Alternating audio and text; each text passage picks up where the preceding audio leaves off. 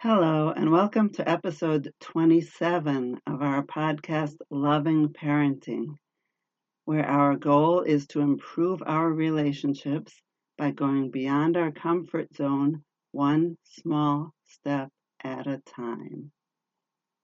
In this episode, episode 27, we discuss how to deal with seeing no results from your efforts. In the past 26 episodes of this podcast, we've discussed many concepts, role models, and approaches to dealing with children with whom you have a difficult relationship. What if you have tried all these approaches and still see no results? The first thing to realize is that the main goal of this podcast is to offer you, the parent, ways to improve your state of mind and to give you a more sane perspective on your situation. This way, you will have a more cheerful state of mind, and you will be much more capable of acting more loving toward your child. This is a goal that you can surely achieve since it depends only on you. The secondary goal of this podcast is to give you suggestions for ways that you can act that could improve your relationship. For example, the discussion on love languages episodes 18 through 23, give practical suggestions for how you can show love to your child in a way that your child actually feels loved. Improving your relationship depends not only on you, but also on your child. So there is no guarantee that you will achieve this, since your child's response is not within your control. What then should you do if you've tried everything you can think of and still do not see any improvement in the relationship. Let's begin with a few practical suggestions. Firstly, as mentioned, showing love to your child using your child's preferred love language is vital in order to make your child feel loved. If you haven't already done so, try to figure out your child's preferred love language and put extra effort into showing him or her love in that manner. Secondly, seek guidance from a counselor who specializes in family relationships.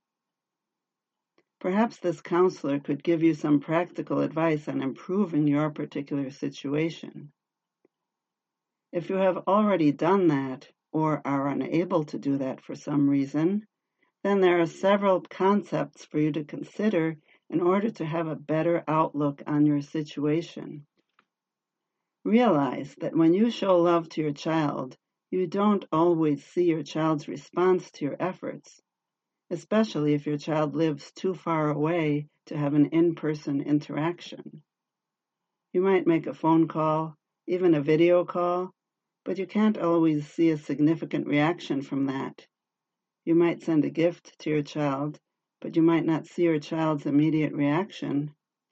In cases such as these, there may well be results that you don't see. For example, your child may have inner thoughts or feelings that he or she does not express to you. Maybe her full reaction will occur later after contemplating what you have done for her. Maybe he just said a simple thank you to you, but he was so inspired by what you did for him that he went and did a kind thing for someone else. So even if you don't see results from your efforts, it's quite possible that there will be good results in a different place and or different time. Also, as mentioned, your child's response is not within your control. All that is within your control is the effort that you put out to improve the relationship. And your effort is precious. Your efforts are acts of true love the kind of love that does not depend on any outcome or response. It's the kind of love that has no expectations of return on investment. This love is far superior to a more common kind of love, a love based on self gratification. The true kind of love is devoted only to the well being of the beloved and has nothing to do with one's own self gratification. Even if you haven't reached that level yet, and who among us has, you are on your way to approaching that level when you show love to your child, even when you don't see any results of your efforts. You are on your way to approaching that level when you show love to your child, even when you don't see any results of your efforts. In fact, this kind of true love is so noble that it can serve as a role model. The story of your efforts is an inspiring example. The parent who does what he or she can to improve the relationship and doesn't see results, but still keeps doing it, under guidance from a counselor preferably, this is the hero that is worth emulating.